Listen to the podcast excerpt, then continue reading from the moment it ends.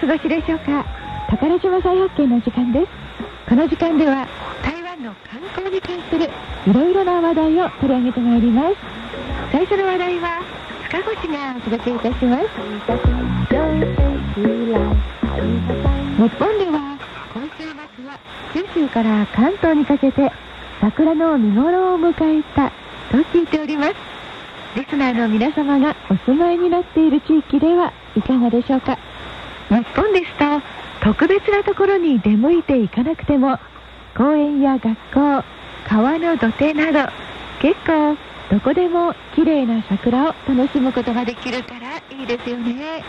台湾でも桜は街中で結構見られるようになってはいるんですがたくさん見ようと思ったら標高の高いつまりちょっと涼しい山の上まで行かなければなりません。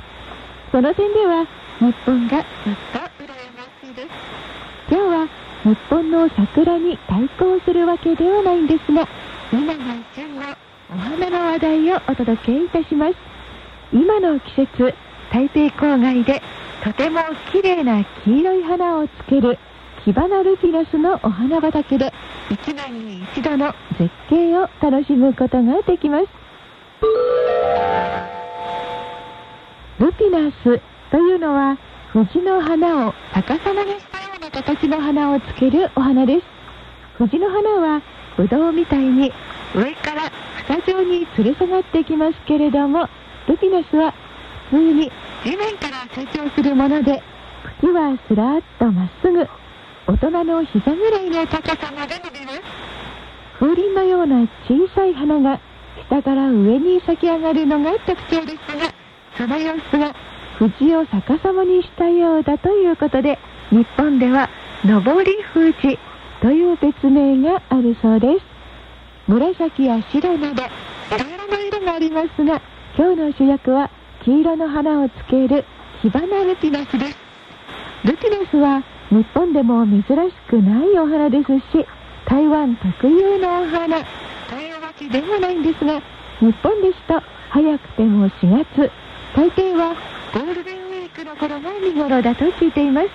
台湾では3月から4月にかけてが見頃。つまり台湾の方が少し早めに楽しめるんですね。特に今週から来週ぐらいにかけてが一番綺麗な状態になると言われています。このお花が一面に咲き誇ると黄色い絨毯が広がっているようで本当に見応えがあります。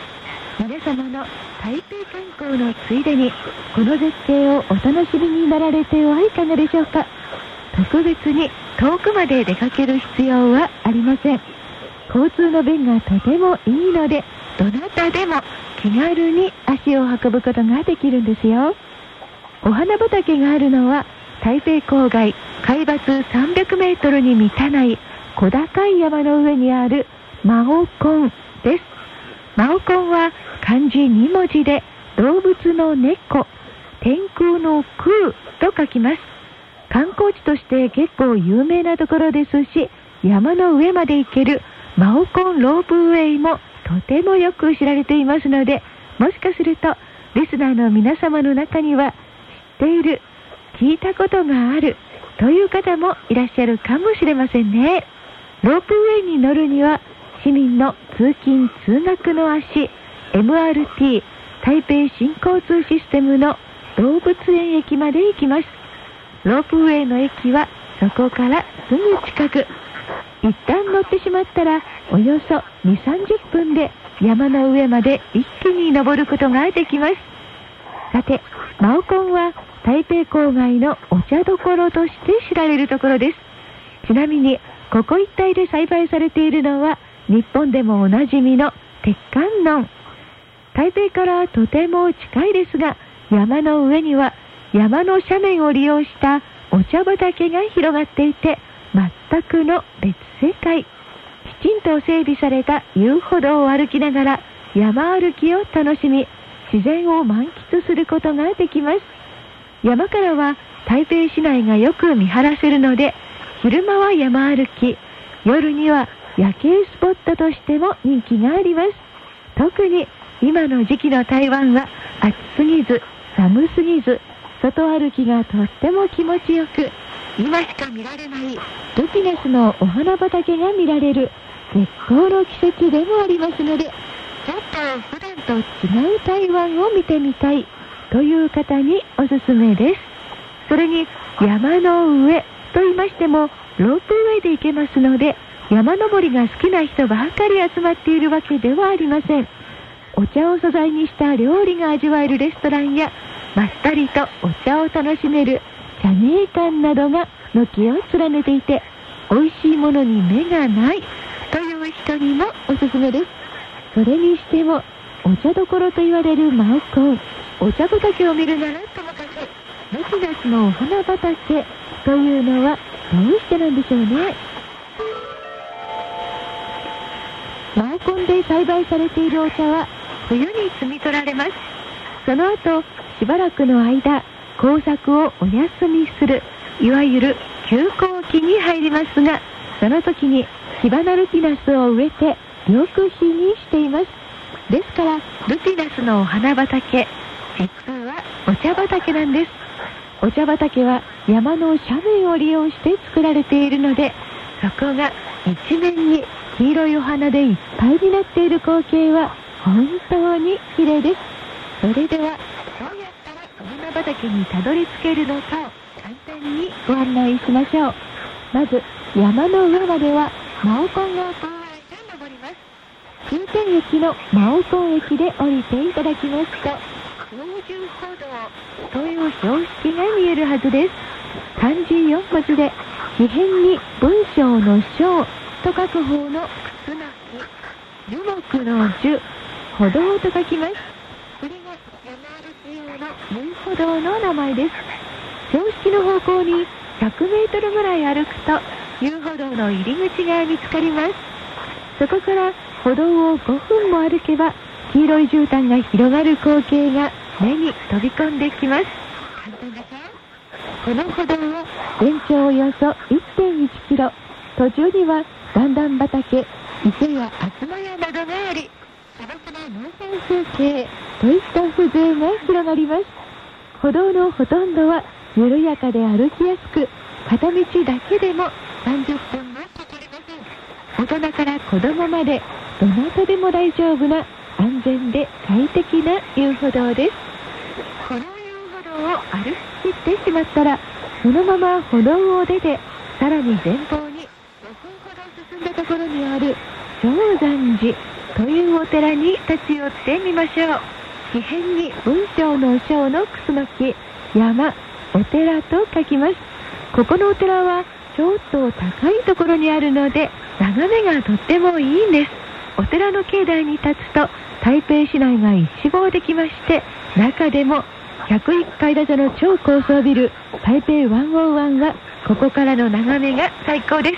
お寺では登山客の便宜を図って無料でお水を飲ませてくれたりお茶好きな人がお茶を入れられるようにお急須やお茶碗なんかも貸し出してくれるんですよ。ここで一休みをした後でお寺を出ましたら元の道を折り返せばロープウェイの駅に戻れますが体力に自信のある方またはもう少し違った風景も楽しみたいという方は証拠歩道というもう一つの歩道を選んでみましょう漢字4文字で異変に文章の章の楠の木湖歩道と書きます。こちらは先ほどよりももっと山道っぽい道で時折ちょっと急な坂道があったりしますがその分山歩きをしている気分にたっぷりと浸れます。長さはおよそ2.5キロ。それほどきつい勾配はないので歩くのが好きな方でしたら無理なく歩けると思います。そのまま歩き終わるとロープウェイの駅に戻れます。ツーリストの皆様今しか見られない季節限定の絶景をぜひ見に来てくださいね。宝島再発見前半は塚越がお届けいたしました。お聞きの放送は台湾国際放送です。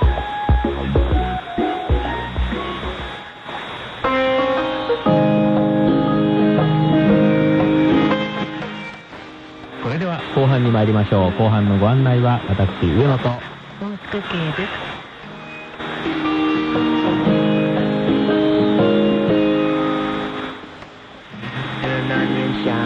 さて、日本の皆さんはですね、えー、そろそろ各地で桜が満開ということで、えー、本当にね、えー、素晴らしい季節になりました。台湾からもたくさんの人がね、え桜を見に行っているんだと思いますが、え一方、台湾ではもうちょっとこう、夏のですね、え歩みというか足音が聞こえてきたような気がしますね。はい、特に、えこの2、3日、えだいぶ暑くなりましたね。え日中の最高気温は30度近いんじゃないですかね。南部行きますと30度を超えてる時ありますね。えー、まあ、台北でもですね24度から26度というようなですね、えー、気温ですので本当にこううっかりしますと、えー、もう汗だくになってしまいますしあの何かこう春というですねそういった季節を飛び越して、はいはい、えもうすぐに夏でクーラーがいるというようなですねそんなイメージですよね。はいあの台湾にはどうも春と秋はないようですね。まあ、日本の方はよくね、そういった台湾にいますとね、しますよね。そうですね。まあそういったことになってきますと、今度はですね、やっぱり台湾の人は冷たいものをですね、えー、飲む。えー、台湾の時あの、水分よく取りますけれどもね。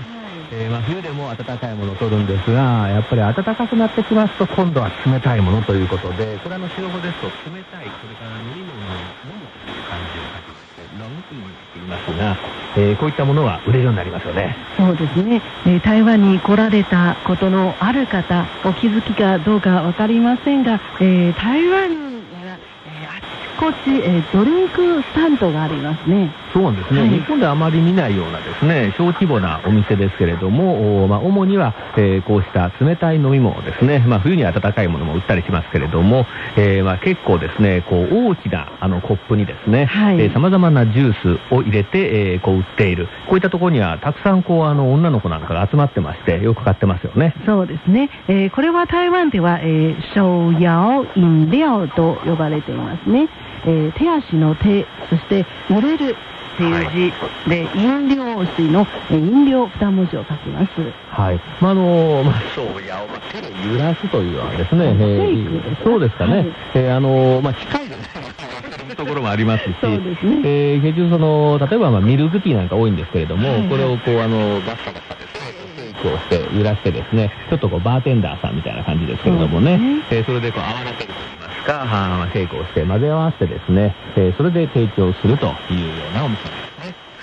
えー、このようなお店で売っている、えー、飲み物と申しますと、えー、一番有名なのは、え日本の方もご存知のパールミルクティーですね。日本の方ご存知のって言ってもですね、えー、ご存知じゃない方もいらっしゃるんじゃないかと思いますが。今、あの、結構有名になってるんじゃないですか。そうね、あの、台湾からですね、発信されまして、結構日本をはじめとしてですね、まあ中華圏当たり前なんですけれども、それからあの、西洋ですね、イギリスとかですね、はいはいはい、アメリカでもですね、えー、まあ広がっているとも言われていますけれども、えー、これはあの、タピオカミルクティーですか、ミルクティー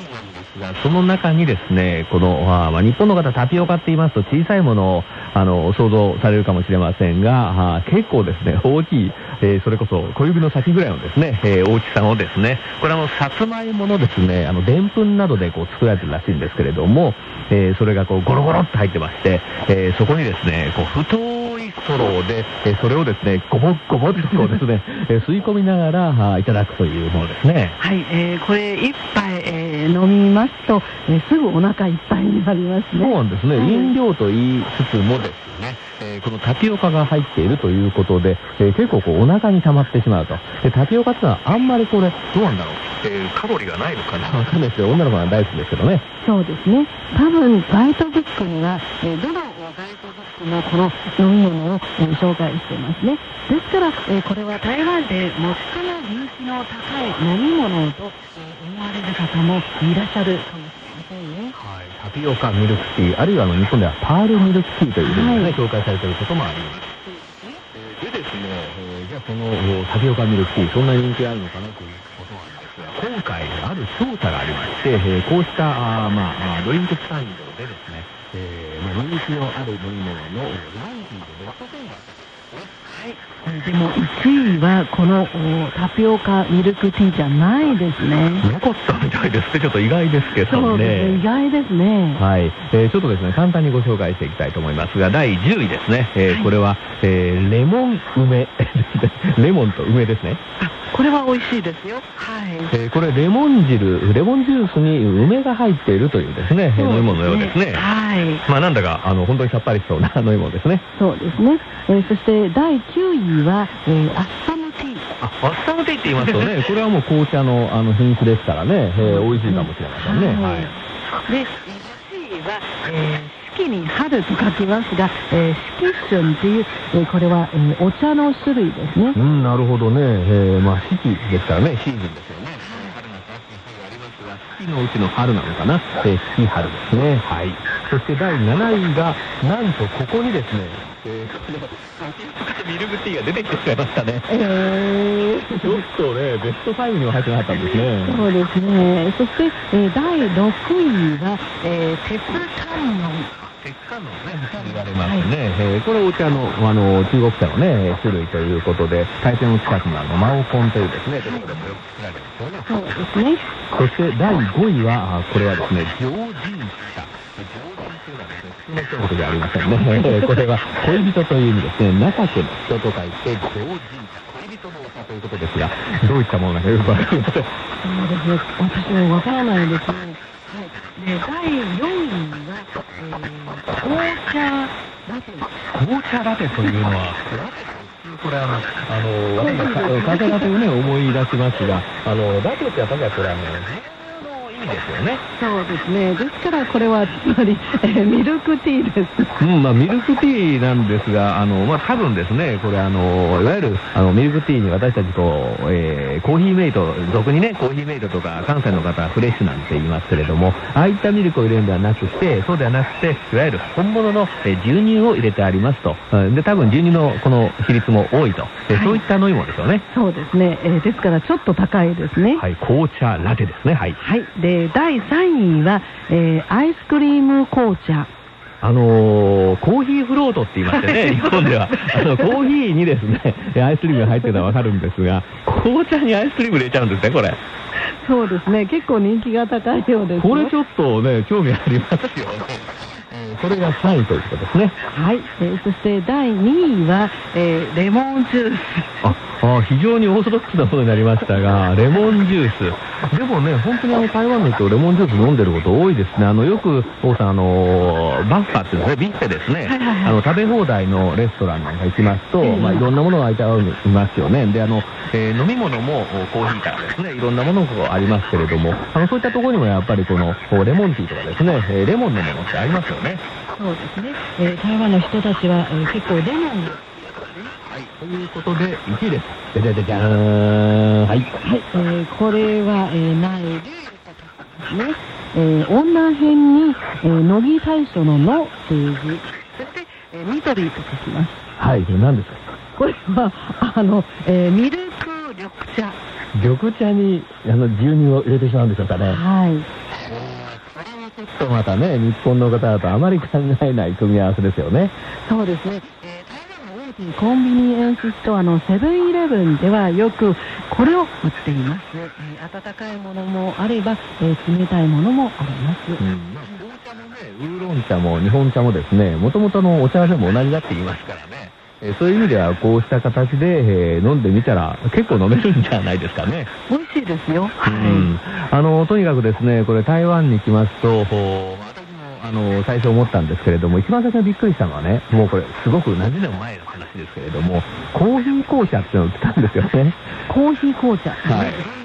で、結局そのコーヒーと紅茶を混ぜたものらしいんですけどね、これ多分今でも、あの、コンビニエンスストアなんかにあると思いますけど、えー、そのコーヒーと紅茶とか、あるいはコーヒーとミルクティーを混ぜたようなですね、そんなあの名前のものがですね、売ってましてね、えー、非常に不思議に思ったんですが、台湾ですとそういった日本ではちょっとないようなですね、えー、飲み物も結構売ってますので、これも楽しみでだと思いますね。はい、えー、こういった、えー、ドリンクスタンド、えー、名前また、えー、面白いんですね。中には、五十嵐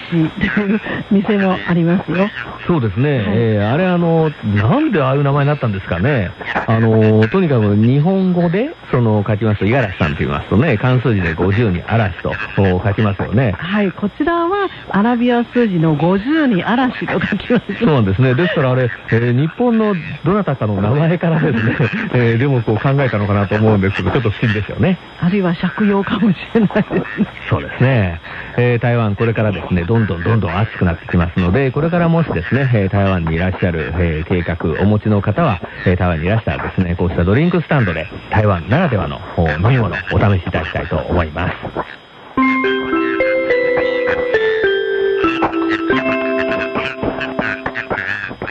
では次の話題です。えー、皆さんはスマートフォンとかですね、あるいはソーシャルネットワーキングサービス、これお伝えでしょうか？これでですね、えー、様々な観光スポットの人気がわかるんですね。はい、えー、例えば、えー、どっかに遊びに行きますと、すぐ、えー、チェックインするんですね。はい、これはあの、ホテルにチェックインするのじゃなくて、の、えー、ソーシャル、えー、ネットワーキング、えー、サービスの、その、例えば、えー、Facebook とかいうところに、えー、何かを、えー、アップするんですね、写真とかね。はい、自分がね、どこにいるかということがですね、えー、こう分かるわけなんですけれども、えー、そういったことをするので、えー、例えばあの、インスタグラムというですね、えー、まあ、写真ですね、主に写真をこうアップロードしてみるんです。ものがありますけれども、えー、そうすると、これ見た人が、これあの、あ、これいいな、いいよ、星とかですね、えー、あるい。はですね、これあまりにい。い。んで、ちょっと他の人に見てもらおう。そうや、とかですね、はい、こうしたことをするんですね。しましょう。えー、い。い。ねを押す、えー、回数と、えー、回数から、えー、この観光スポットのね、会議が発表されたんですけれども、えー、一番ですね、されたのはアメリカのロサンゼルス、えー、2位はえー、3位はイギリスのロンドンでした。はい、そして4位が中華民国台湾の台北です。ということで、に名だたるですね、都市と肩を並べて、えー、世界中で人気になっているんではないかなというですね、そういったまあ、え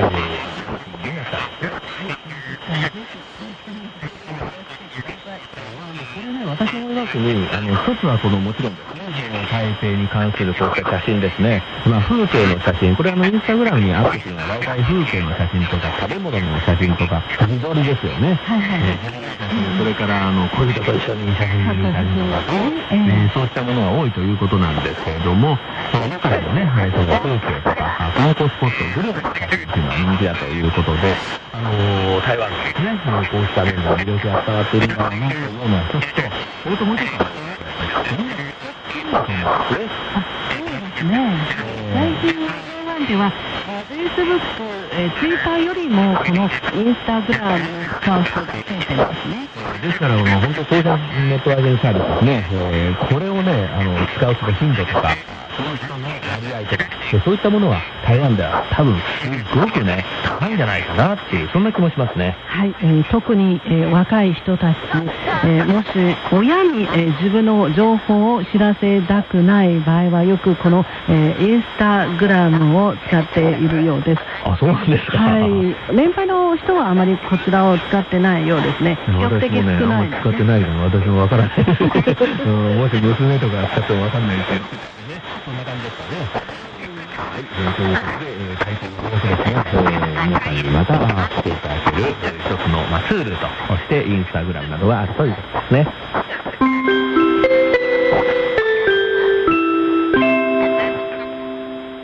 では時間が押していますので、最後にもう一つ情報です。これは、台北市民、えー、新北市民の通勤通学の足、MRT 台北新交通システム、えー、今日から新たなサービスが始まっています。はい、えー、これは、えー、今日から12月25日までですね、えー、休日になった場合、休日と申しますと、例えば、えー、土日ですね、あるいは、えー、国定休日、振り替え休日って全部含まれるんですけど、休日になった場合、1人えー、に、えー、周遊券を買いますと、えー、1人がタダになります。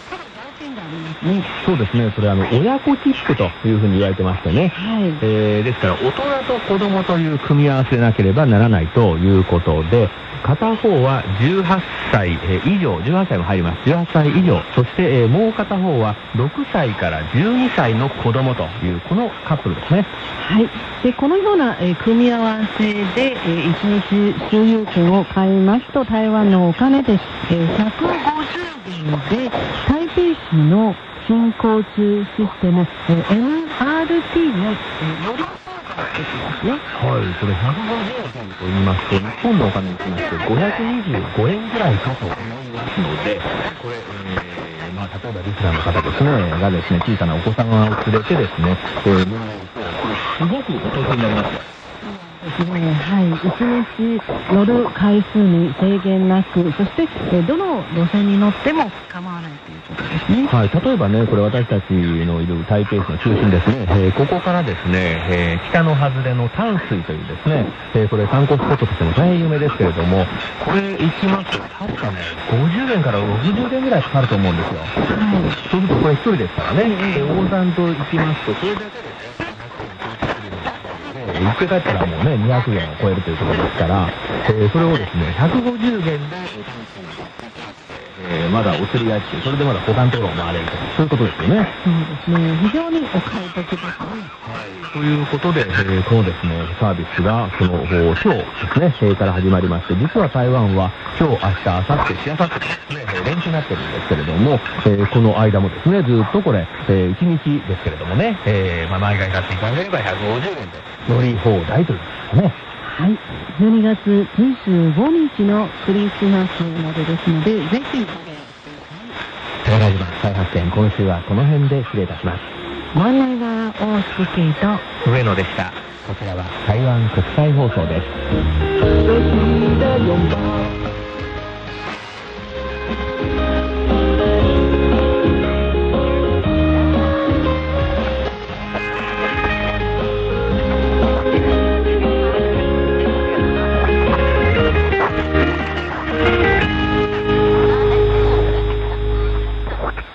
お聞きの放送は台湾国際放送